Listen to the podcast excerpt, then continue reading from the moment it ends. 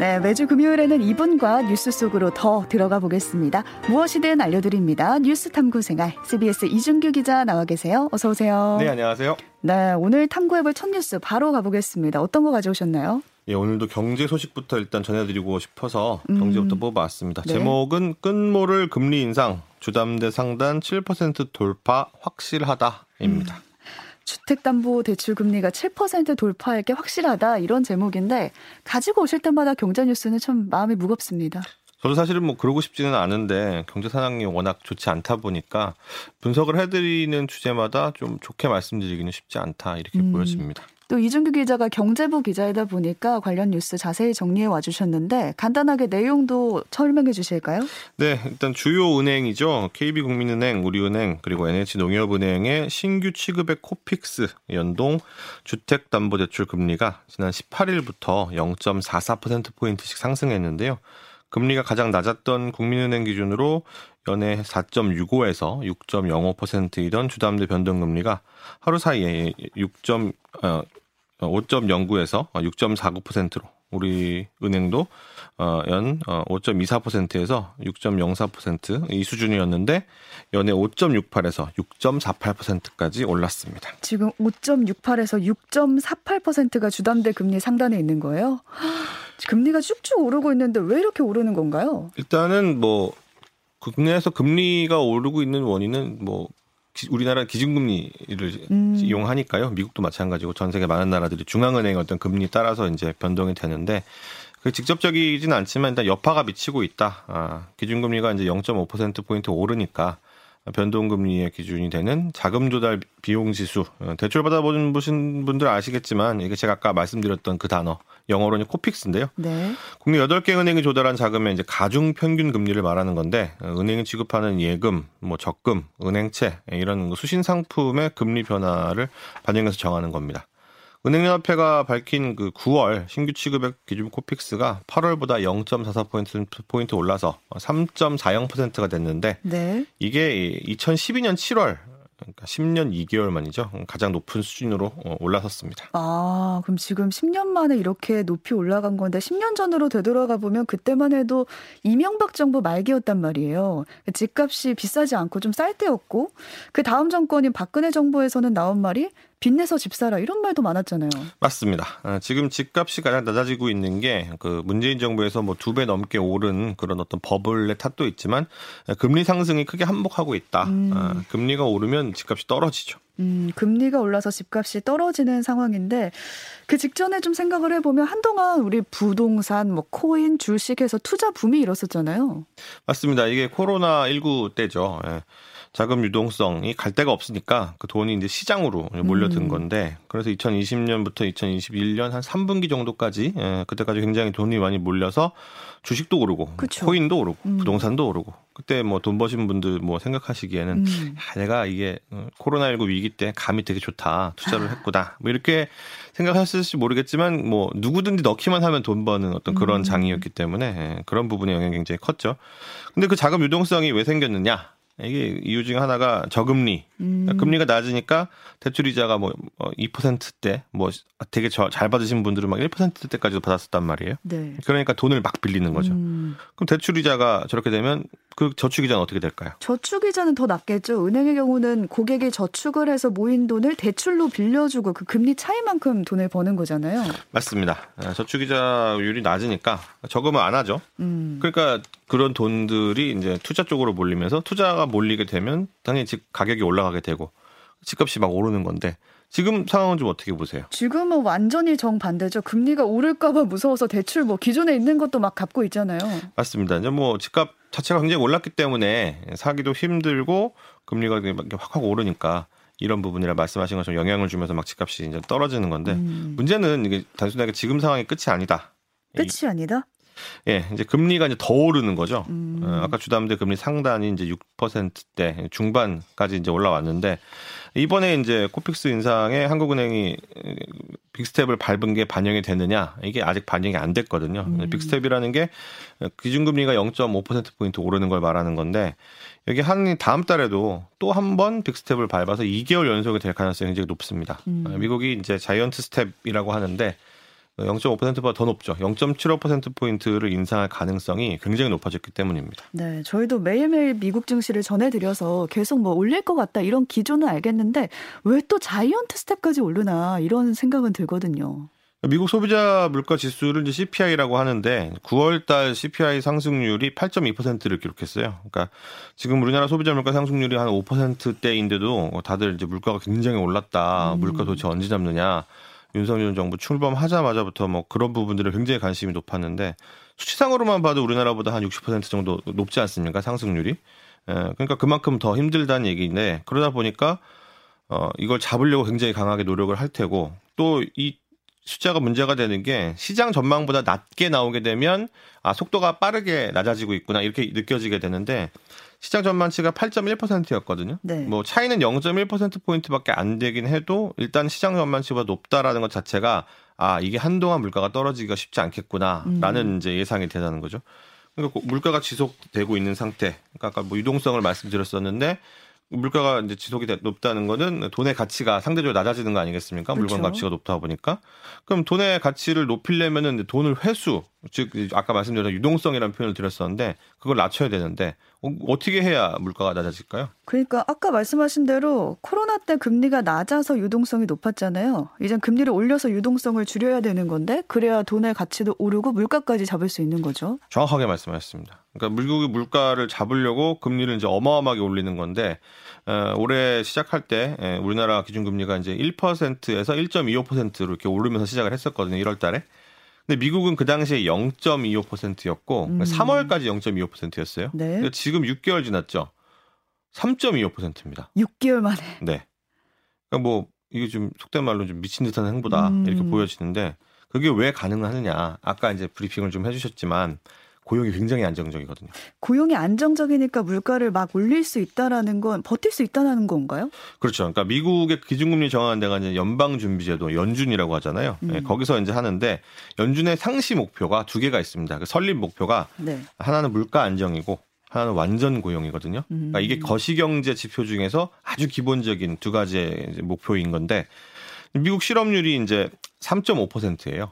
그러니까 아까 뭐 그 실업수당 뭐 이런 거 네. 지급하는 그 계속 떨어지고 있다 이렇게 말씀하셨는데 이게 팔월 달에 삼 점 칠 퍼센트였거든요 실업률이 음. 그러니까 실업률이 계속 낮아지고 있는 거죠. 그 그러네요. 자체만으로는 낮은데 더 낮아지고 있으니까 그러니까 아 좀 고용이 굉장히 안정적이구나 그렇다고 하면 물가는 우리가 한번 멋대로 한번 조절해 볼 수 있겠다라는 생각이 드는데 계속 금리를 올리고 물가를 잡으려고 엄청 노력을 하는데도 불구하고 고용이 점점 점점 좋아지다 보니까 이런 흐름을 막을 이유가 없는 거죠. 음. 이런 공격적인 금리 정책 때문에 우리나라 원화, 어제 같은 경우 엔화도 굉장히 많이 떨어져가지고 음. 흔히 뭐 킹 달러라고 불리죠. 네. 달러 강세 현상이 계속 지속이 되고 그러다 보니까 미국 입장에서는 수입할 때 그 수입 물가도 낮아지고 뭐 이런 것들이 있죠.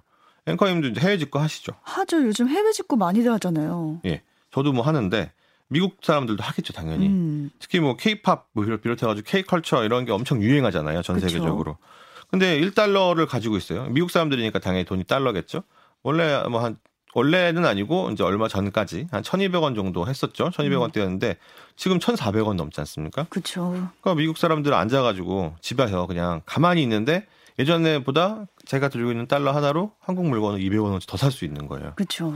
그런 부분도 있다 보니까 미국에서는 이제 연준의 강경파, 흔히 매파라고 하는데 이 사람들이 계속 금리 더 올릴 거야. 우리 많이 음. 올릴 거야. 이런 식으로 대놓고 얘기를 하고 있고 그러다 보니 또 또 한 번 자이언트 스텝 밟을 가능성이 굉장히 높고 그럼 한미 간의 어떤 금리 격차 이런 부분들 생각해야 되고 우리나라 물가도 상승률이 높다 보니까 우리는 또 빅스텝을 밟을 수밖에 없는 그런 상황인 거죠. 그럼 이번 달에 한 영 점 오 퍼센트포인트 올리는, 올린 거에다가 또 다음 달에 영 점 오 퍼센트포인트 또 올리면 기준금리가 일 퍼센트포인트 올라가는 거잖아요. 그러면 주담대도 지금 육 퍼센트 상단이었던 게 칠 퍼센트로 넘어갈 거다. 이런 예상이네요. 맞습니다. 뭐 아주 오늘 뉴스 너무 정리 잘해주셔가지고. 아, 감사합니다. 네. 이제 이렇게 뭐 이해를 잘해주시니까 제가 저도 뭐 기쁘고 기분 좋은데 뭐 들으시는 분들께서도 이렇게 같이 이해해 주시면 참 좋을 것 같아요. 네, 이해를 잘한 건 좋은데 금리가 오른다고 하니까 걱정이 다들 많으실 것 같아요. 왜냐하면 집은 요즘 다 은행 거잖아요. 그렇죠. 이게 뭐 집뿐만이 아니라 차도 뭐, 음. 뭐 문짝 두 개는 내 거고 나머지는 은행 거다 뭐 이런 얘기들도 하고 하시는데 이게 금리가 오르는 시기에는 양극화가 될 수밖에 없는 거죠. 예금이나 이런 걸 갖고 계신 분들은 되게 좋지만 그쵸. 갈아타면서 비싼 걸 가면 좋은데 대출 있는 분들 부담 커질 수밖에 음. 없거든요. 아, 뭐, 뭐 이런 생활하는 부분들 뭐 이런 거 굉장히 좀 힘들어요. 뭐 예를 들어 이억 원 디에스알이나 이런 걸 생각을 하면 요새 이제 한 이억 원 정도까지 주담대가 대출이 되는데 그런 경우에 이제 오 퍼센트라고 하면은 이게 이자 원리금 상환하는 게 삼십 년으로 대출을 받으셨다고 할 때 아, 대충 한 백칠만 원 정도 되거든요. 음. 근데 이게 칠 퍼센트로 올라간다. 그 백삼십삼만 원이 돼요, 월에. 네. 그럼 이십육만 원이 한꺼번에 올라가죠? 네. 일 년에 한 삼백만 원 좀 넘습니다. 십 년 지나면 이게 중형차 한 대 값. 그냥 아. 여가로 따졌을 때 차 한 대 값인데, 뭐 이게 아이, 아이, 아이 키우고 있다. 아이가 지금 뭐 열 살이다. 그럼 십 년 지나면 대학 가야 되잖아요? 등록금, 사 년치 대학 등록금이 사라지는 거예요. 네. 그러니까 상대적으로 주담대보다 이제 금리가 높은 신용대출부터 일단은 갚고 빚을 좀 음, 이따 갚고 음. 시작하자 뭐 이런 분들이 많이 계신데 이것도 쉬운 게 아닌 게 그쵸. 중도 상환을 하는 게 되면은 은행이 이제 자기네들이 안정적인 수익이 사라지기 때문에 수수료를 내잖아요. 그쵸. 그러니까 이것도 사실은 굉장히 손해거든요. 갚는 것도 갚아야 돼요. 또 그렇죠. 수수료를. 그렇죠. 그러니까 뭐 경기가 좀 회복이 되고 금리도 같이 좀 안정세를 좀 찾아야 되는데 뭐 이게 우크라이나 사태 뭐 러시아랑 더 세게 붙고 있고 이러다 보니까 대외 요인에 대해서는 뭐 정부가 사실 손대기 쉽지 않은 부분이 있어서 음. 어, 좀 굉장히 좀 걱정이 되고 있습니다. 네, 경제 상황을 좀 쭉 지켜보면서 이렇게 한번 정리해야 될 때마다 가지고 나와주시면 좋겠고요. 다음으로 분석해볼 뉴스는 에스피씨 사태 가지고 오셨습니다. 네, 에스피씨 계열사의 노동자가 굉장히 안타까운 사망사고 소식이 이제 지난 십오 일에 음. 전해졌죠. 네. 어, 에스피엘이라고 이제 평택에 있는 제빵 공장에서 이제 스물세 살 직원인 샌드위치 소스 배합기에 빨려 들어가가지고 상반신이 끼면서 숨지는 좀 아쉬운 안타까운 그런 사고였는데 사고 현장에 이제 문제는 사십 명 정도 되는 동료들이 있었는데도 어, 숨졌다. 이 부분이 좀 약간 더 안타까워 보이는 부분입니다. 현장에 그렇게 많은 사람들이 있었는데도 이 사고를 막을 수가 없었나요? 이 기계 자체가 배합기라고 말씀을 드렸잖아요. 그러니까 소스를 섞어야 되다 보니까 이게 기계를 제가 또 이제 살펴봤는데 음. 이게 여, 옆으로 이제 원, 반, 원통을 반으로 나눈 그런 모습에 어, 커다란 날개 같은 두 개가 이제 가운데를 관통하는 봉 위아래로 이렇게 끼워져 있어요. 그래서 네. 이제 날개 같은 게 빙빙빙 돌면서 소스를 휘젓는 그런 방식이니까 음. 이게 뭐 사람이 뭐 많든 못했든 일단 끼어 들어가는 순간 이제 굉장히 좀 위험한 상황에 처하게 되는 그런 겁니다. 그러니까 얘기 들어보니까 굉장히 위험해 보이는데 안전장치가 없었나 보네요. 맞, 맞습니다. 이제 안전장치가 굉장히 당연히 필요하죠. 자동방어장치, 이제 음. 영어로 인터록이라고 하는데 그게 있으면은 덮개를 이제 열기만 하면 기계가 자동으로 멈추는 그런 방식이거든요. 그리고 또 하나의 안전장치는 기계장치 말고 인적장치도 있어요. 그러니까 원래는 이 인 일 조로 일하게 공, 공정이 돼 있는데 하필이면 그 사고 당시에는 이제 혼자 일을 했던 거죠. 네. 근데 이제 이게 이 인 일 조만 돼도 그나마 괜찮은 게 앞치마가 이제 이런 아니 옷 같은 게 낀다고 하더라도 그 사람이 있으면 이제 옆에서 도와가지고 그걸 음, 음. 긴급하게 멈춰준다거나 뭐 이렇게 하게 되면 지금 같은 사망 사고는 이제 일어나기가 뭐 가능성이 높지가 않거든요. 그러니까 이천십팔 년에 김용균 씨 숨진 그 태안화력발전소 네. 어, 이런 경우에는 그 석탄 이송 컨베이어 벨트 굉장히 빠르게 움직이고 무거운 물체 나르는 거기 때문에 음. 거기는 휘말릴 그런 가능성이 있지만 이건 사실 그 사람 한 명이 앞에 서서 있는 그런 정도의 통의 크기인데. 그러다 보니까 에스피씨 측에서도 자기네들이 이런 사망사고는 처음이다. 굉장히 음. 놀라고 있는 그런 상태입니다. 그래서 이 사건이 좀 더 안타까운 것 같아요. 안전장치만 잘 있었다면 발생하지 않았을 수 있을 것 같다라는 생각이 드는 건데 그 말씀하신 자동 방호장치 인터록 있잖아요. 그 기능부터 의무화하면 안 되는 건가요? 저도 처음에 그렇게 생각을 했죠. 그리고 이제 마, 말씀하신 그 인터록 장비가 뭐 되게 비싸서 뭐 음. 생산비가 엄청 단가가 높아지나 하고 봤더니 뭐 현장 방문한 민주당 의원들 얘기가 개당 삼십만 원 정도 한다. 음. 어, 그럼 삼십만 원짜리 안 달아 사람이 죽은 거야? 저도 굉장히 화가 났었는데, 근데 그 보니까 단순하게 인터로 미설치 아니면 뭐 이 인 일 조 미준수 이것만이 문제가 아니라는 거죠. 오. 이걸, 이거 상황을 살펴보니까 기계가 이제 사람이 빨려 들어갈 정도면은 이제 일단 사, 사이즈 자체가 뭐, 뭐 조그맣게 쓰는 그런 도구가 아니잖아요. 그런 상태에서 상당한 압력으로 이제 섞는다라는 거는 그걸 그만큼 크게 통을 크게 해야만 이윤이 날 수 있는 그런 정도의 단가가 된다는 건데, 음.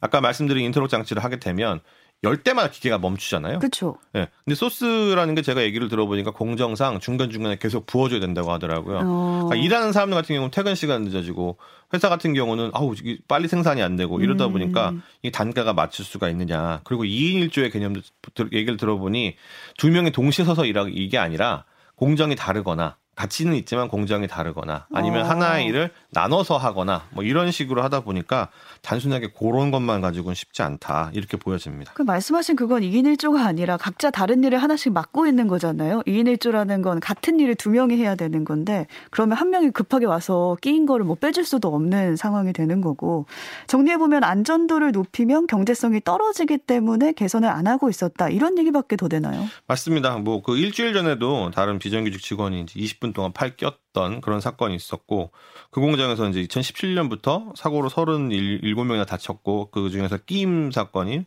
십오 명이나 됐는데 음. 그런 게도 이제 계속 유지가 되니까 이제 분노를 많이 살만 했죠. 네, 그래서 지금 불매운동이 일어나고 있습니다. 에스피씨 주가도 떨어지고 있고요. 네, 주가 뭐 한 십 퍼센트 가까이 떨어졌고 불매운동이 일어나서 서울대 같은 경우에는 아예 그 매장 옆에 벽에다가 음. 손으로 쓴 대자보 이렇게 붙고 난리가 났는데 아, 이런 부분에도 불구하고 후속 조치가 이제 오너의 어떤 사고 같은 사고 문이죠. 공식 사과, 사고 나서온 건 아니고 그것까지 이틀이나 걸리고 여러 가지 음. 문제가 있었는데 아, 이런 부분들을 생각해 볼 때 대응이 미흡하지 않았나. 근데 여기다 또 기름을 부은 게 불난집에 기름을 부은 게 네. 빈소에 이제 장례식 단례품이라고 해서 이제 빵을 보냈는데 이분이 빵? 이제 예, 빵 공장에 돌아가시잖아요. 네. 근데 에스피씨 같은 경우는 이게 뭐 어느 회사나 음. 직원의 어떤 집안에 그런 일들이 생기면은 자동으로 이제 물품 지급되는 게 있는데 그게 이제 빵이 들어갔던 거예요. 빵 회사다 보니까. 그러니까 이게 이런 부분까지 세심하게 좀 신경을 썼어야 되는데 네. 그렇게 하지 못하고 있는 점 이런 부분들이 더욱 논란을 부추기고 있는 것 같습니다. 입장을 바꿔 생각해보면 진짜 어이없잖아요. 다른 것도 아니고 빵 공장에서 일하다가 사망을 한 건데 빵을 받은 거예요. 장례식장에서.